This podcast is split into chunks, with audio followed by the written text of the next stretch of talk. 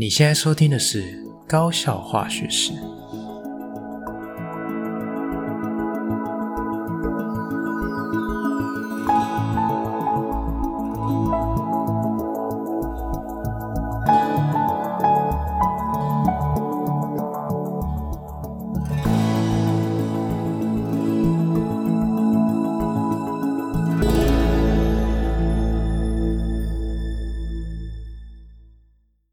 大家好，我是吉米斯，欢迎回到我们的频道。好，那上个礼拜呢，我们发布了这一集咖啡科学的 Part One 这一集哈，然后呃，好像还获得还不错的回响哈。那我们今天呢会进行第二集哈。那在我们开始今天的节目之前呢，我们先做个小小的更正哈，因为上个礼拜啊，我们有提到这个。呃，学测嘛，哈，然后里面有提醒一下这个高三的学生注意一下这个考招变革之下有可能会面临的一些风险，哈，或者是可能会跟往年的经验不太一样的地方。好，那里面因为我已经习惯多年了，我们都称呼那个自然组的数学叫做数甲，然后社会组的数学叫数乙，哈。那当时是我口误了，哈。那因为学测的范围啊，应该是分成数学 A 跟 B，哈，那并并不是。是分成甲跟乙，高三才是分甲跟乙，好，所以这个部分就是在这边做个更正哈。那希望说，呃，大家应该还是听得懂啊，但是我们还是希望那个名称是正确的这样子。OK，好，就是先做一个小小的更正。好，那再来就是一样，还是提醒一下大家啦，就是如果假设你听了这个节目啊，觉得很喜欢，然后觉得。对你是有帮助的，好，那一定要记着，记得就是订阅我们的频道哦。当然每周更新的时候，你才会知道有新的集数可以听。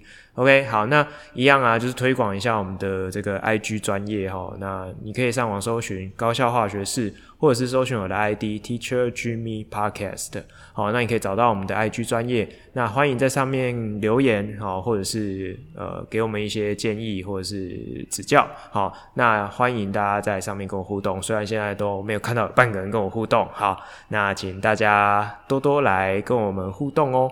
好，那我们就开始今天的节目吧。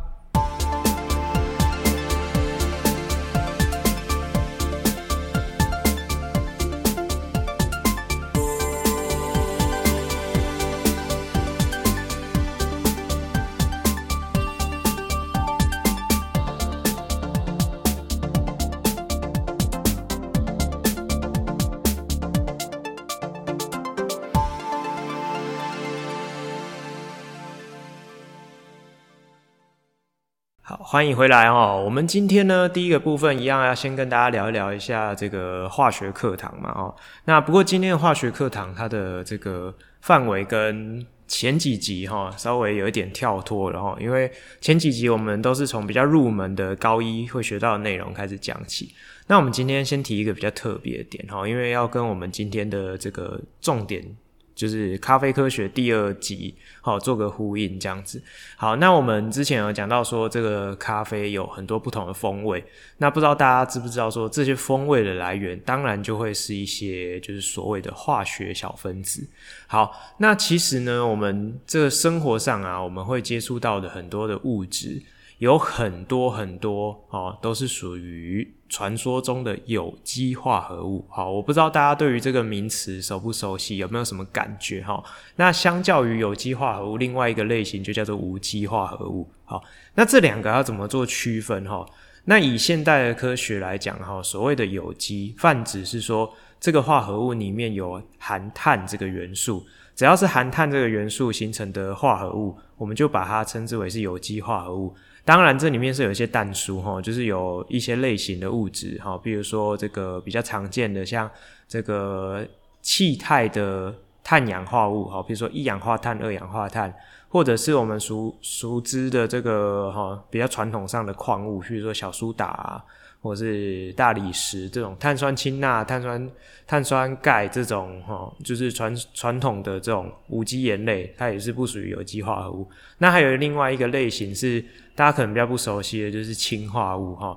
那氢化物的化学式是 CN 负哈，这个这个离子。好，还有还有它的家族系列啦，就是硫氢根离子跟氢酸根离子。好，那这个大家可能就比较不熟悉，是摒除这些之外，含碳的化合物，我们称称为有机化合物。那有机化合物啊，这个好像在化学里面来讲是一个很大的一个呃 topic 啊，这个范围讨论的非常广泛。好，那为什么呢？因为有机化合物它迷人之处就是在于它的变化非常的丰富。好，那我们平常啊在高中里面提到这个有机化合物，就一定会拿一个这个数量来做比较。哦，就是说这个无机化合物啊，这个全部的数量每年大概呃顶多全世界会合成十多万种。哈，那可是有机化合物的这个成长的数量是以百万计的哦，所以它们的变化性是。呃，不可相提并论的。好，那有机化合物呢？打一个比方，它就像是一个变化性很高、可塑性很高的积木玩具。好，因为以碳为主轴，它其实可以形成四个化学键结。哈，化学键结里面的共价键。好，那碳又可以跟碳自己使用所谓的单键、双键、三键，好去做变化排列，然后去跟更多不同的原子去做排列组合。所以其实有机化合物的类型非常非常的多，OK？所以在这个呃非常复杂的学科之下，我们必须要帮他们做一点简单的分类。好，那做一个分类也是帮助我们去学习。那我们在有机化合物大致上来讲，他们怎么分类呢？好，我们的分类的方式就是用它的类型来做区别。OK？好，那。这个有机化合物的类型哈，我们会用它的所谓的官能基去做区别。好，那什么叫官能基呢？这个讲中文其实是我觉得是有一点难以理解，它到底是什么意思。英文叫做 functional group。好，那直接翻译就叫做有功能的原子团。好，所以所谓的官能基啊，就是指说这些原子啊，它们间结在一起形成这样的一个基团之下。它们会有一些特定的化学特性。好，那举几个大家可能熟悉的例子，譬如说国中开始就会接触到有一个化学式叫做 C2H5OH，就是乙醇嘛，就是酒精。好，那乙醇它之所以叫乙醇，就是因为它是一个醇类，而且乙就是代表甲乙嘛，就是有两个碳，所以很多人都知道说，哦，有一个碳的叫甲醇，两个碳的叫乙醇。好，那有没有丙醇、丁醇？好，当然是有哈。所以这个官能基里面的醇，好，这个这个官能基哈，其实就是 OH 接在碳上面，我们就说它是一个醇的官能基。OK，好，那它正式的名称不叫做醇啊。不过因为我们这个是一个有声节目嘛，然后你也看不到我写黑板，所以我们就。不详细的介绍更艰深的东西，哈，就是大致上有这样的一个概念。好，那除了醇类，大家有一个印象之外，那还有什么大家比较印象？就像羧酸，哈，就是酸类。好，譬如说像醋酸又叫乙酸嘛，马乙酸又叫做甲酸，甲乙丙丁的甲。好，那有没有丙酸、丁酸啊？当然有嘛，顾名思义就是这样。好，所以这些。官能基的分类啊，可能有些是你听过，像醇跟酸，你可能就听过。那我不知道大家有没有听过醛跟铜哦？可能有些人听过，有些人没听过。有没有听过氨跟酯哦？这个氨就是氨水那个一样的音，但是字不一样啊、哦。氨水是气字头，好、哦、啊，这个有机的氨是肉字旁，啊就不太一样哦。哈，那酯类不知道大家有没有听过？不是说资源回收那个酯类，哎。同学，那脂类放在这篮子，不是那个酯类哦，它是指的是这个有字旁，在一个这个就是脂肪的脂脂肪的那个右手边那个就是圣脂的脂这样子哈。那这个有机的脂类啊，它其实是由酸跟醇合成在一起，然后变成这样的一个脂类的官能基。好，那刚刚提到的这些。在高中会教到这些常见的官能基，其实我有两个故意漏掉没讲，啊，不重要。好，好，那这些常见的有机的官能基，它们就是有一些特定的，就是比较明显的化学特性。OK，然后我稍微提一下，我们跟我们今天主题比较有关的。好，那通常啊，在所有的这个官能基里面，它们里面有一些是具有比较特殊的风味。好，那讲风味就是包含它的嗅觉跟味觉，就是会有比较特殊的气味。OK，好像尤其是什么呢？在国高中一定会提到，就是脂类，脂类就会有一种水果或是花香的气味。好，所以这个有时候啊，这个像我们在做中菜哈，就是中式料理，很常会大火快炒。好，大火快炒的时候呢，会加一点米酒啊，呛一下，然后再淋一点锅边醋，一起翻炒一下，我们就觉得哇，这一道菜就是色香味俱全。好，那其实它里面的化学原理就是在于里面的米酒有乙醇嘛，然后你的醋啊，你从锅边淋下去的醋，它有乙酸嘛，那这个醋是酸，然后米酒是醇啊，酸加醇在。高温的这个反应条件之下，它就会形成脂类。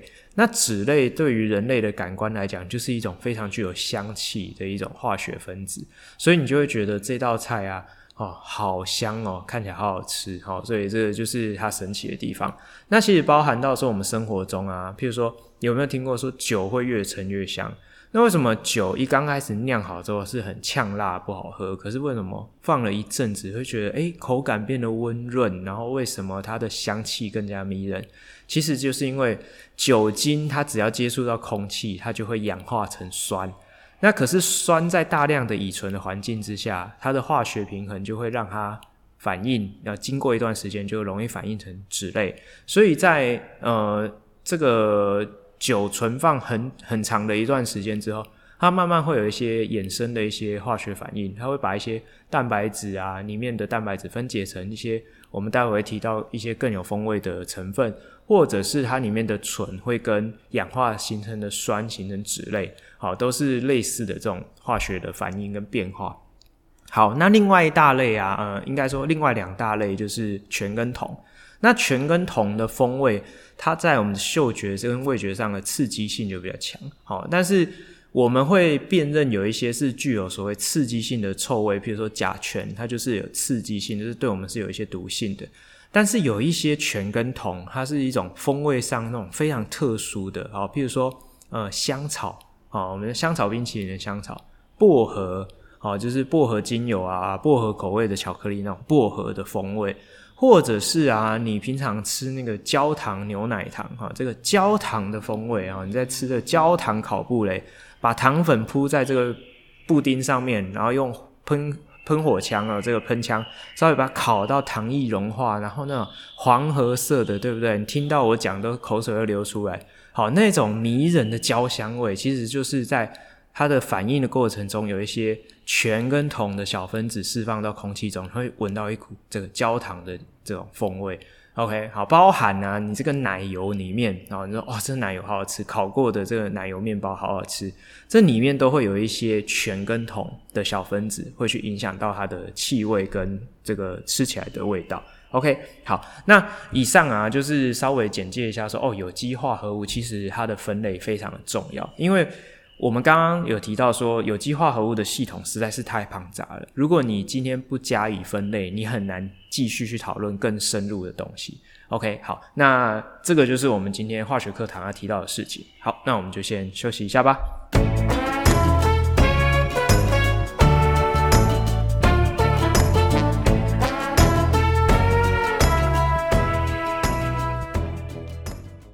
OK，欢迎回来哈。那今天要跟大家聊聊高中校园什么事情呢？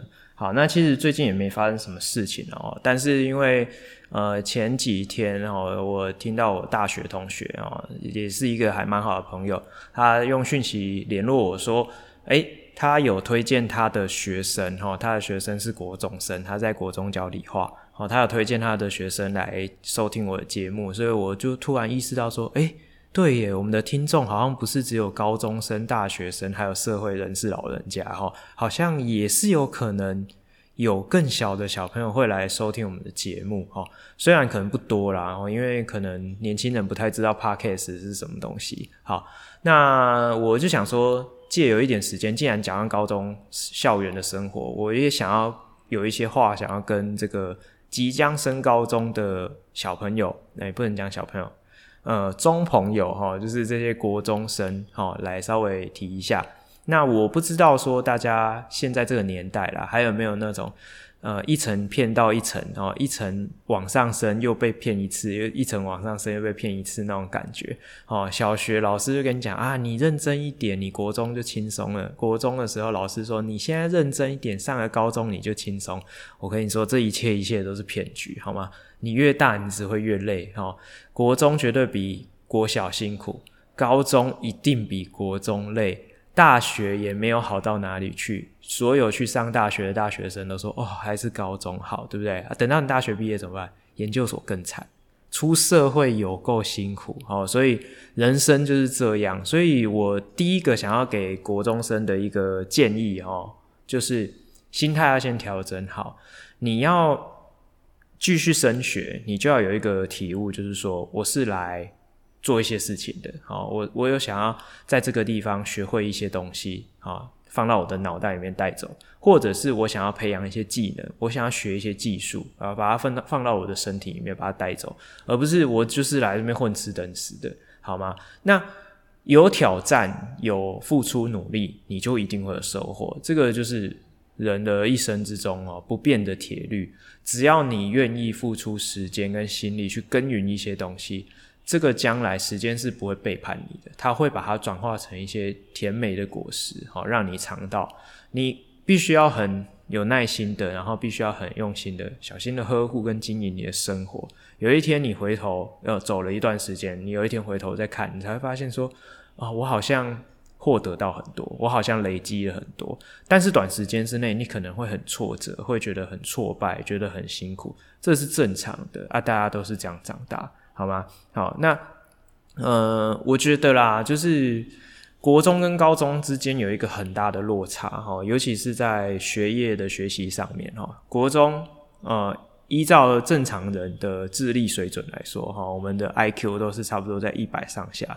好，那你会来念呃普通高中，你可能读书好像还行，好，你好像觉得对自己是蛮有信心，但是啊，我必须得这样讲。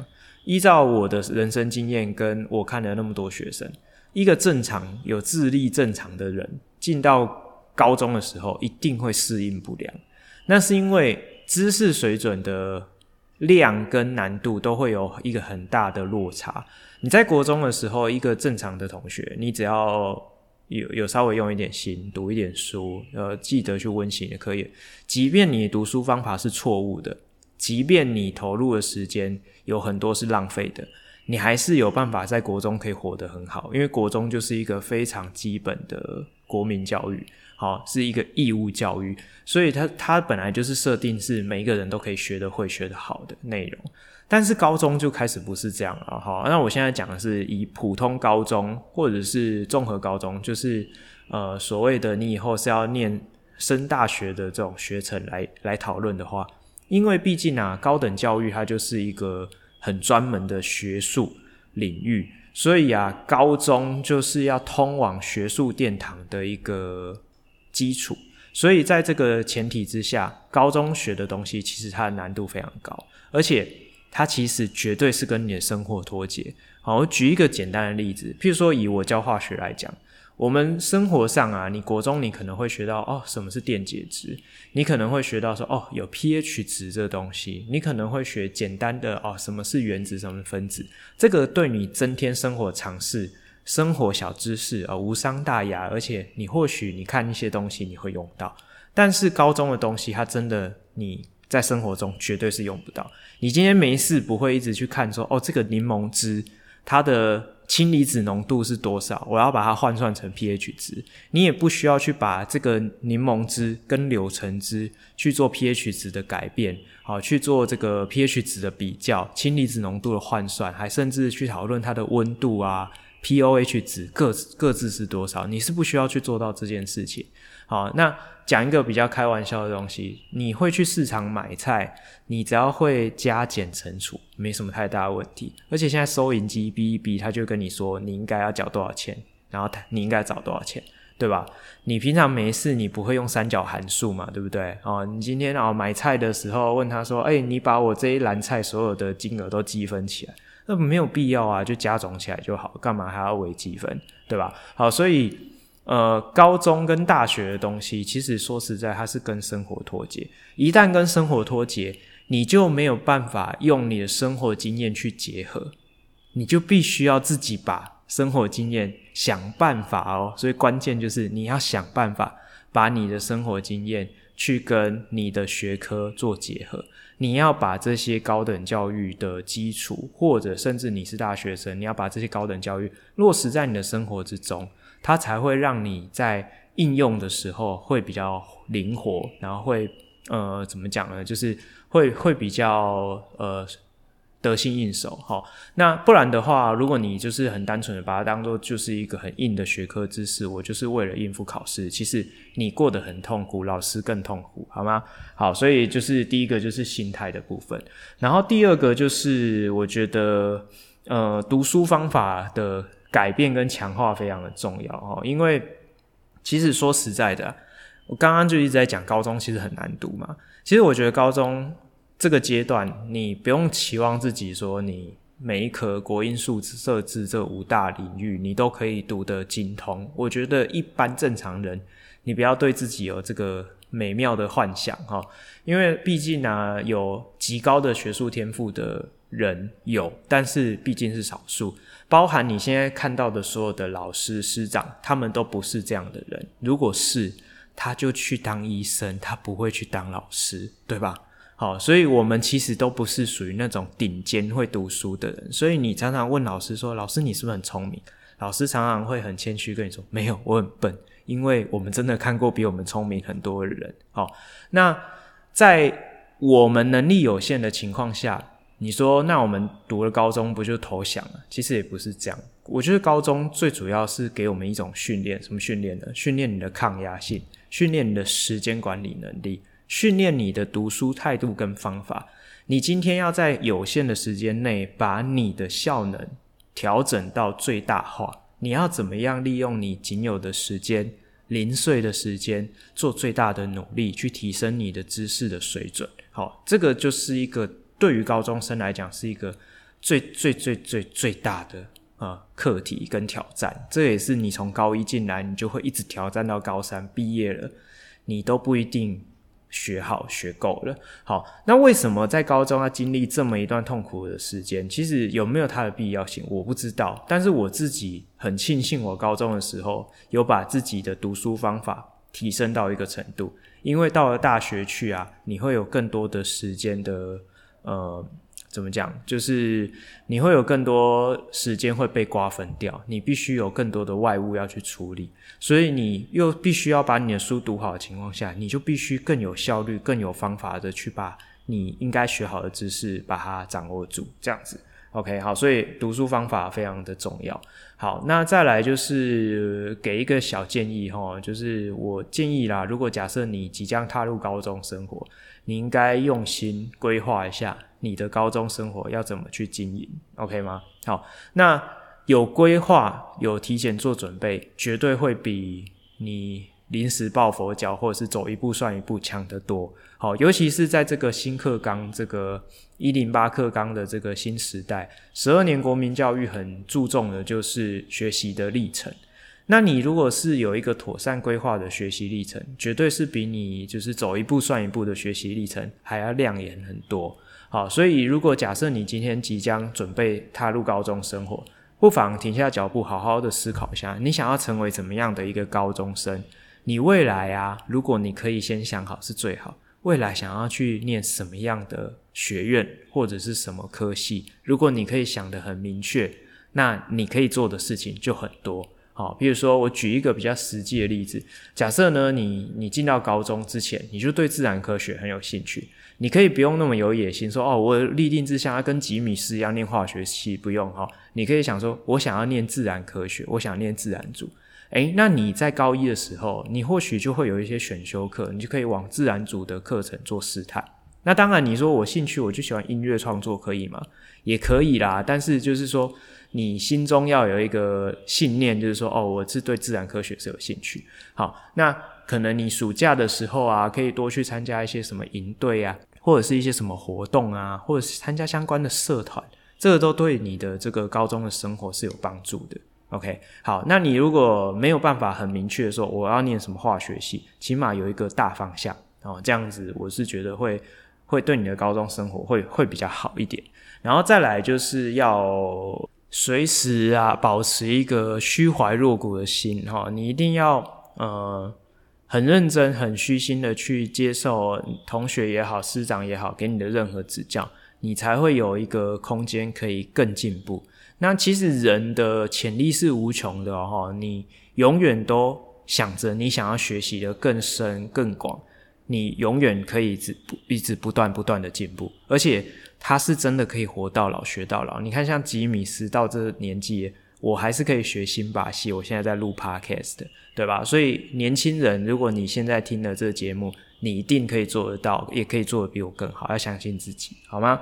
好，那这个以上啊，就是跟大家稍微分享一下，我觉得高中生可能需要具备什么样的心态。那如果你今天是一个国中生，你可以先把你的心态调整好，好好的用一个好的心情来迎接你的高中生活吧。那就让我们先休息一下吧。我们下一段的节目是咖啡科学 Part Two 哦，不要走开，待会见。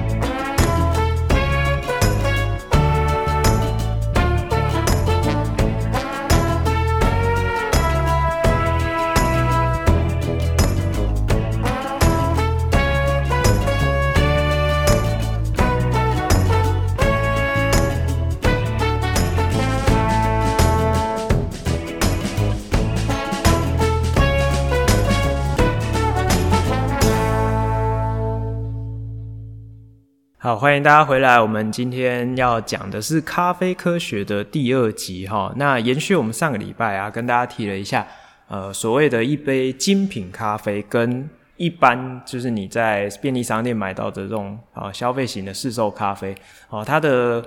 呃，差别到底是在哪边？那精品咖啡又有哪些不同的风味？哈，那虽然可能上一集啊，我们这样讲起来好像有点抽象哈。那我们今天就是要用更科学的角度来描述，呃，咖啡对于这个我们人的感官啊、是有什么样的刺激？OK，好，那在我们开始讲真正比较科学的内容之前，我们今天稍微人文一点哈。我想要跟大家分享一下，因为前一阵子啊，看了一本书叫做《咖啡的科学》。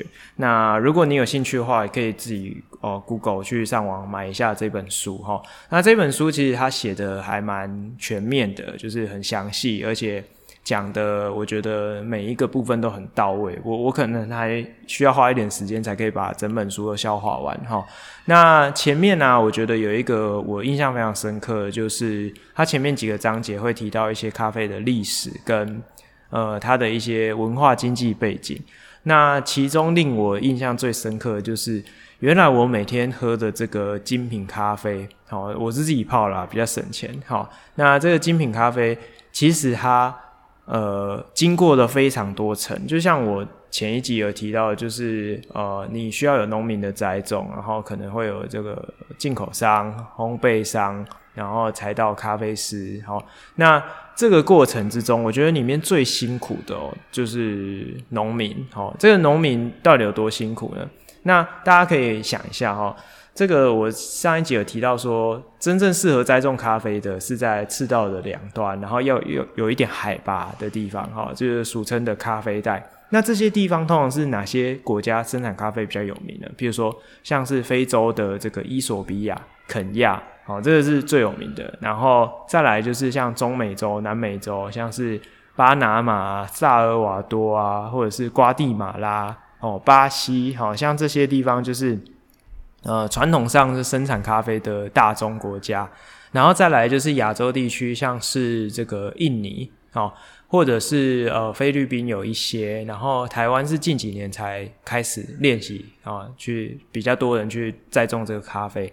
好，那我们刚刚讲的那些大部分的地区，其实这些国家的人民普遍的收入啊，都是比较低的。好，那他们生活相对来讲是比较辛苦。那他们靠这个咖啡的种植为生。其实我在看完这本书之后，我觉得呃，他们真的非常辛苦。因为我记得里面有一段提到说，在农民端哈，就是一个很称职的采收者，这个采收咖啡豆不是像我们想象说哦，像。收割这个稻米一样，我一台收割机这样开进去，整排就采收完，不是哦。它是怎么样呢？因为咖啡树它会结千百万颗的这个咖啡果实，它是这样一颗一颗一颗的，有点像是一串铃铛这样子。那每一颗果实它成熟的时间点其实有一点不太一样，它一开始是长成一颗绿色的小果子，然后慢慢的在树上它越来越成熟，会接近红色。那不同的品种颜色是有一点不一样，有的是橘色，有的成熟就会是绿色。但是大部分的是成熟是红色，哦，那如果大家有看过咖啡树的话，应该会很有印象。那这些果实，如果你用，比如说你用棍子去打一那个咖啡树，让它果子全部都掉到地上，你再去把它捡起来，这样是比较有效率。但是你就有可能会造成说，你的果实有的很熟，有的过熟，有的过生。那这样的话，你的咖啡就会大大的影响最后出来的品质。好，所以其实对农民也不好，因为他这样他拿去处理厂，他卖不到好的价钱，好，他其实这样会白了工哈，只是有一点浪费时间，好，所以一个称职的采收者，他要用手眼并用，然后看哪一颗果实熟，然后差不多熟度的采收在一起，哈，所以他是这样一颗一颗这样采摘哦。那一个称职的农民，他可以大约啦，在一天可以采摘一百公斤的咖啡豆。生豆，呃，不是，这个应该不叫生豆，就是果子，哈，咖啡果，一百公斤哦，他大概只能赚十块美金，大约啦，哈，这每一个地区的这个行情不太一样，但是你想哦，你工作一整天，采收了这样一颗一颗去摘，采收了一百公斤的咖啡果子，拿去卖，你只能卖十块美金，你不觉得很辛苦吗？好，所以现在的精品咖啡一杯卖你可能一百五、两百，甚至两百五。它其实里面只有非常少的一小部分哦，大概只有几块钱是真正给那个栽种咖啡的咖啡果农哦。那那中间的钱都去哪里了？那我们之前有提到说，其实有很多个环节。好，你的咖啡果采摘下来之后，你要进到处理厂哈，就像我们前面有提到的，就日晒的处理或者是水洗的处理，这些处理厂通常是很大的处理厂，他们会去集中这些果果农哈，咖啡果农去。生产的咖啡豆，那咖啡豆在处理厂处理完之后，哦，会慢慢的呃有前置的处理、中间的处理，然后后来变成生豆，生豆又会有呃各个层的各层的盘商啊，要剥削一层、剥削两层、三层，所以呃中间转手啊会去分润呃四五层都是很正常的。哦，那你真正。经过了好几个转手之后啊，呃，层层剥削之后，可能才会进到所谓的这个西方世界，欧洲国家、澳洲国家、美国哈，然后进到这个所谓的烘焙师，哦，就是他们最后集中在这个烘焙商的手上，然后去烘焙成呃适合焙度的咖啡，然后最后才会进到咖啡师的手上，然后冲煮成消费者。可以品尝到咖啡，所以中间经过这么多的关卡，所以导致啊，这个咖啡的价格其实有很大一部分都是中间转手的这些商人赚取到的。所以对于那些咖啡果农来讲，他们其实获取到的利润其实非非常非常的低哈。所以你在这个所呃像是什么星巴克啊，你可能会看到它的广告会写说哦，我们采用的是所谓的公平贸易的咖啡。那什么是公平贸易？其实是因为在这个层层的这个结构之下，哈，果农其实是最辛苦的，所以其实在，在呃这个一个世纪以前，这个农民其实是被压榨的非常惨，比现在惨很多。然后再加上他又有很多的这个经济势力的呃。就是有点像帮派这样那种感觉，好，所以就会促使所谓的公平贸易的咖啡产生。那所谓的公平贸易，它其实就是一个价格的保障，哈，它其实还是呃一小群人去定的，哦，其实它也不是真的那么透明，但是它起码会有一个保障啊，我会有一个最低的价格，然后浮动的机制大概是会怎么样微调，好，所以可以给予这个农民一个基本的保障，但是不是代表说我今天参与这个公平贸易，我就一定可以有好的收益，这是不一定。而且你要能够参加这个公平贸易，也不是人人都可以参加。他们会有一些咖啡农的，就是有点像小盘商、中盘商，会有所谓的合作社。好，那他呃，你必须要有取得这个资格，才会有进入到这个公平贸易的市场里面。OK，好，那这个就是一个呃想说先跟大家分享的一个小小的咖啡文化这样子哈，那再来就是另外一个啊，就是走更高端的路线哦。这个我也几乎没有喝过这种咖啡，就是所谓的竞标型的。那这个竞标型的最有名的就是你在这个咖啡店可以喝到，就是所谓的巴拿马的翡翠庄园的艺季咖啡。好像这种竞标型的咖啡，它价格就会非常的高，因为它是由农民、农庄他们生产了之后，哦，通常农庄主他们会挑出他们最好的咖啡进到竞标市场。那竞标市场他们会当场在那边杯测，然后评比说，哦，哪一杯咖啡风味最好。然后这一批的咖啡豆，它就会有专属的这个呃批次。啊，批次我什么时候生产的，有有它的履历记录这样子。那他会把这一批咖啡拿出来做竞标，那不同的咖啡业者他们就会去去竞争哦，那这个价钱就会越叠越高，越叠越高哈。所以这种竞标型的咖啡啊。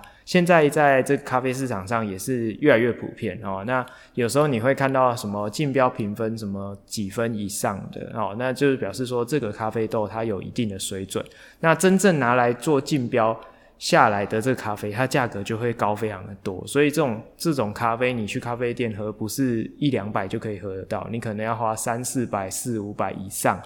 好像就这价格就非常惊人，就是它就不是一个你日常可以喝的饮料，它就是一个你可能一辈子，然后就是人生愿望上面就是有喝过这样就好的东西。OK，它就不是真正的那么平易近人。OK，好，那再来我们还是回归到比较科学的部分哈。那大家对于咖啡啊最有印象就是它可以提神醒脑。好，那大家都知道说，咖啡里面有一个神奇的成分叫做咖啡因。那咖啡因是什么东西？为什么它可以提神醒脑呢？我们在这边稍微科普一下哈。咖啡因是一种植物自己会制造的一种天然的植物碱哈。那这种植物碱它的结构啊，通常都是含氮的杂环，就是它是由碳跟氮形成的环状化合物。那它又会有好几个环叠加在一起。好，那详细的结构，因为我们这里也没有画面，你不会看到哈。你有空自己 Google 一下。那这个含氮杂环的这个咖啡因，这个植物碱，它对于生物体的作用是什么呢？其实对于植物来讲，就是生产咖啡因的这些植物来讲，比如说咖啡树，或者是像是可可，哦，就是像是那个做巧克力的可可树，它们有这个咖啡因的成分，主要是为了防止病虫害。因为昆虫啊，对于这个咖啡因是比较敏感的，好，所以像昆虫如果吃到咖啡因，有可能就会让它麻痹，或者是甚至死亡，所以它可以去降低病虫害的发生。好，那这个咖啡因呢，是后来在偶然的机遇之下被人类吃到，人类觉得说，哦，这个东西好像很猛哦，这样哈，所以后来这个咖啡因才会在全世界大流行哦，所以像。呃，就是根据书上面讲的哈，咖啡因是目前世界上使用最广广泛的。如果你称之为是药物，或者是说它是一种人类摄取的这种药物型的化合物，算是最广泛的。因为除了喝咖啡之外，哈，还有很多的饮料也会含有咖啡因，譬如说提神饮料，像可乐也有咖啡因，或者是像是什么呃 Red Bull 也有咖啡因，哈，所以像这类的东西。呃，都是属于含有咖啡因的饮饮品。好，那咖啡因进到人体之后是怎么样让你提神醒脑？这就要讲到说，为什么会觉得想睡，为什么会疲劳？因为在我们人体的代谢过程中，本来就会分解出一种东西叫做腺苷。那腺苷这个成分呢，它会在我们的大脑的神经里面会有可以接受腺苷的这个地方，叫做腺苷的受体。当腺苷慢慢的浓度越来越大，就是。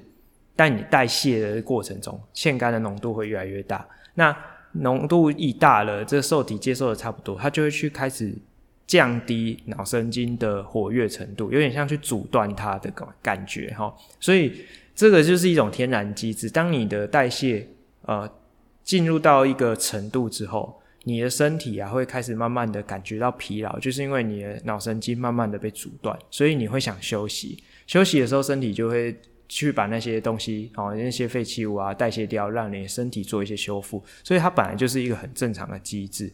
但是咖啡因进到这个身体里面之后啊，它的结构跟腺苷的结构很像，就有一点像骗过这个受体，它会去跟原来身体的腺苷竞争，让这个腺苷的受体反而去接受，去跟这个咖啡因结合。那结合之后，它不但没有产生原来的效果，反而产生反效果，它会让脑神经保持清醒的状态，所以你就会暂时之间感觉不到疲劳。然后你会觉得比较兴奋，而且咖啡因代谢的产物还会让你的身体的代谢加速，加速脂肪的代谢啊，加速你的心跳啊，哦，然后释放你的肝糖，然后让你的脑神经更加活跃，好，所以你会觉得好像很有精神，好，那但是这暂时的，因为当你咖啡因停止摄取之后，你原来累积的腺苷并没有消除，所以你会异常觉得疲劳，哈，所以其实一味的用咖啡。浇灌自己，让自己随时保持清醒，是呃不是一个上策，就是你还是要有良好的生活作息才是好的。好，那你如果只是平常喝好玩，或者是你只是当做日常保健喝一下咖啡，这样是 OK 的哈。因为刚刚有提到，它可以加速你新陈代谢，甚至可以加速脂肪的代谢，好分解。所以像是如果你是个减肥的人。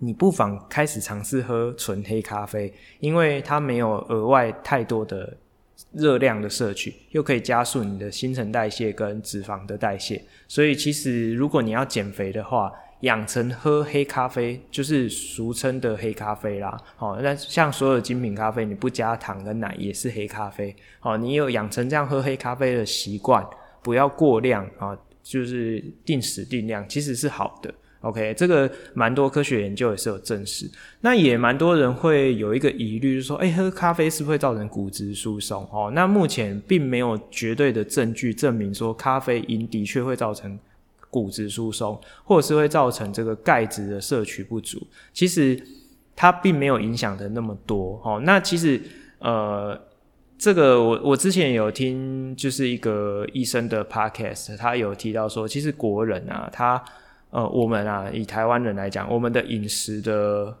内容哦，其实我们普遍钙质都摄取的非常不足，所以你与其在那边担心你喝咖啡会会骨质疏松，你倒不如去担心你没有摄取足够的钙质。好，所以如果假设你饮食真的没有办法，就是有比较多的钙质的摄取，那。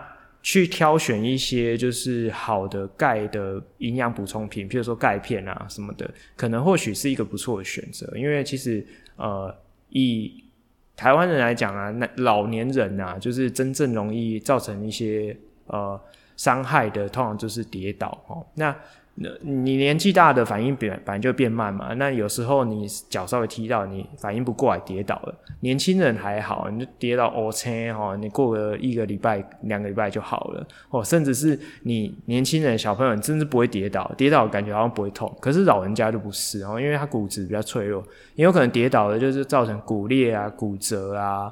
或者是就是更甚至是更严重了，就是会造成你的就是什么坐骨神经啊，甚至脊髓的受损。那有很多的老人家就是因为跌倒之后造成行动上的不便，然后使得他整个就是他的人生就开始跟床啊病床为伍，然后就是变得非常没有品质。好，所以其实这个钙质的摄取补充是比比较重要的，就是相对来讲啊，就是。咖啡的利跟弊来说，哦，那以目前的科学来说，呃，还是勉强可以说是利大于弊这样子哈。结论好，那再来啊，就是我们提一下，就是上次有提到很多的风味嘛，那这个风味跟我们今天一开始提到的这个有机官能基又有什么样的关系呢？好，那大家不知道还记不记得我们前面有提到说，咖啡其实有一些比较明显风味，譬如说你可以尝到一些果酸味。或者是你可以尝到一些香气，那所谓的果酸味，就是跟咖啡里面会在烘焙的过程中，或者是在它的处理的过程中，会分解出一些有机酸是有关系的。好，那这些有机酸就会提供给你一些酸的风味。那这些有机酸的风味是怎么产生的呢？就像我们前面有提到说，在你的处理是日晒或水洗的时候，因为本来的咖啡里面的结构，它会有很多不同的化合物。那经过你的处理之后，在这个过程之中，它会开始有一些分解。分解之后，它就会拆成很多的小碎片。那这些小碎片的官能基，它的特性就会明显变得比较强烈。哦，大家都聚集在一起的时候啊，这些官能基好像比较不会凸显出来。可是分解成比较小分子的时候，哦，那这些酸酸味就出来了，这些香味哈，比如说酯类，它会提供一些香气，它就出来了，或者是一些醛跟酮，这些香气就出来了。OK，好，所以呃，它是一层一层的。譬如说你日晒，日晒啊，它会透过日光的曝晒，让里面的这个呃大的分子会。透过这个日照啊，会会慢慢的分解，所以它呢里面同时存在的分子会比较多，所以通常日晒的豆子你喝起来会比较风味比较复杂，你会觉得呃讲好听是比较丰富，可是有些人或者是有些咖啡师就不喜欢日晒豆，因为他觉得我喝我喝不出来是什么东西，因为太杂了。可是像我其实蛮喜欢的，因为我会喜欢这种多层次的口感，你每喝一口或者是你温度高。就慢慢放凉到温度低，你喝起来的感觉都不一样哦。这就是日晒豆它神奇的地方。那水洗豆它就是比较特别，是它主要是靠水去把这些咖啡外层的果皮果肉哦冲掉，但是果胶其实是冲不太掉，那个很黏，它会裹在这个咖啡的那个种子的最呃外面裹一圈黏黏的东西，所以它需要等一段时间。那等谁来帮助呢？等微生物去发酵，分解掉那些果胶。所以在这个过程中，那个酸味就像有点像觉醒了这样子。好，所以水洗豆有一个特色，就是它的果酸会特别的明亮，非非常明显。所以水洗豆的特色就是它的风味会比较集中。哦，你就是喝到那几种比较明显的风味，会很容易辨别。所以有些人就喜欢那种干净的这种风味，就是比较喜欢普遍会去挑选水洗，好，所以水洗也是真的是蛮受欢迎的，哈。那日晒相对来讲就比较复杂。那像我刚刚提到，就是说有一些香气的分子，它也会借由微生物的帮助嘛。所以像我们前面也提到说，介于日晒跟水洗中间，就是所谓的半日晒或半水洗。或者是你演化成所谓的蜜处理，它就是让那个果胶层决定它果胶的厚度。这果胶越厚，它有越越多东西可以发酵。那发酵起来的这个咖啡豆，它就会影响到它种子本身里面的化学成分的风味。好，所以就会有分所谓的这个蜜处理。蜜处理又有它果胶的厚度，分所谓的黑蜜、红蜜、黄蜜。好，就是越来越浅，就是果胶越来越薄，它可以发酵的越来越少。那最近呢、啊，还蛮流行的，就是甚至有一些特殊的庄园啊，哈，这个我就不讲，大家也记不得哈，就是他们会，呃，会，这个我觉得还蛮酷的，他会去收集一些水果，它上面会有一些微生物嘛，就是，呃，我不知道大家有没有听过，有一种东西叫百香蜜处理，他会去收集百香果上面的微生物，放到咖啡豆里面，让咖啡豆去发酵去做。呃，前置处理，然后最后这咖啡豆最后烘焙完之后，真的冲煮起来会有咖那个百香果的香气，就很酷诶，对啊，还有什么哈密瓜的啦，呃，那个百香果的啦，还有还有什么呃，就是蛮蛮多的，就还蛮酷的。它会从水果上面，他喜欢那个庄园主喜欢的水果上面去。去找一些微生物，然后进到他们的发酵的系统里面，就还蛮酷的。就是咖啡就是那么神奇这样子。OK，好，那再来我们稍微提一下，就是这个不同品种的咖啡豆哈。那像是这个咖啡豆，我们之前有提到说，我们现在喝到的有风味的、比较明显的，通常都叫做阿拉比卡的咖啡。那阿拉比卡它其实就是一个很大的品种。它底下会有不同的品系，就有点像我们上次有提过举例嘛，都一样是猪。那猪有不同的猪啊，比如说西班牙很有名的伊比利猪，或者是这个黑毛猪，或者是什么山猪，或者是像是那个什么诶、什么冲绳很有很有名的什么阿古猪，就是它有各种不同的品系，他们就会借由这个饲育的方式、育种的方式，让它产生某一个特征，就有点像芒果。芒果你会有什么爱文芒果，还有什么金黄芒果，什么什么挖沟芒果一大堆，然后芭乐也是啊，榴莲不不榴莲啊，呃莲雾也是啊，这样的榴莲哈，就是各种水果，它可能都是同一个品种，它们都彼此都可以杂交，但是它去特化它的某一个呃特征，呃去强化它的某个风味，所以咖啡也是一样啊，咖啡它会有一个。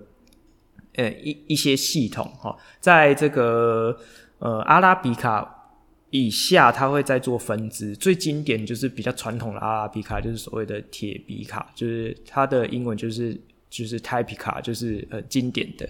那它还会有其他的不同的分支，比如说像是很有名的那个香气非常厉害的，像是艺妓啊艺妓的豆子，或者是像波旁的豆子。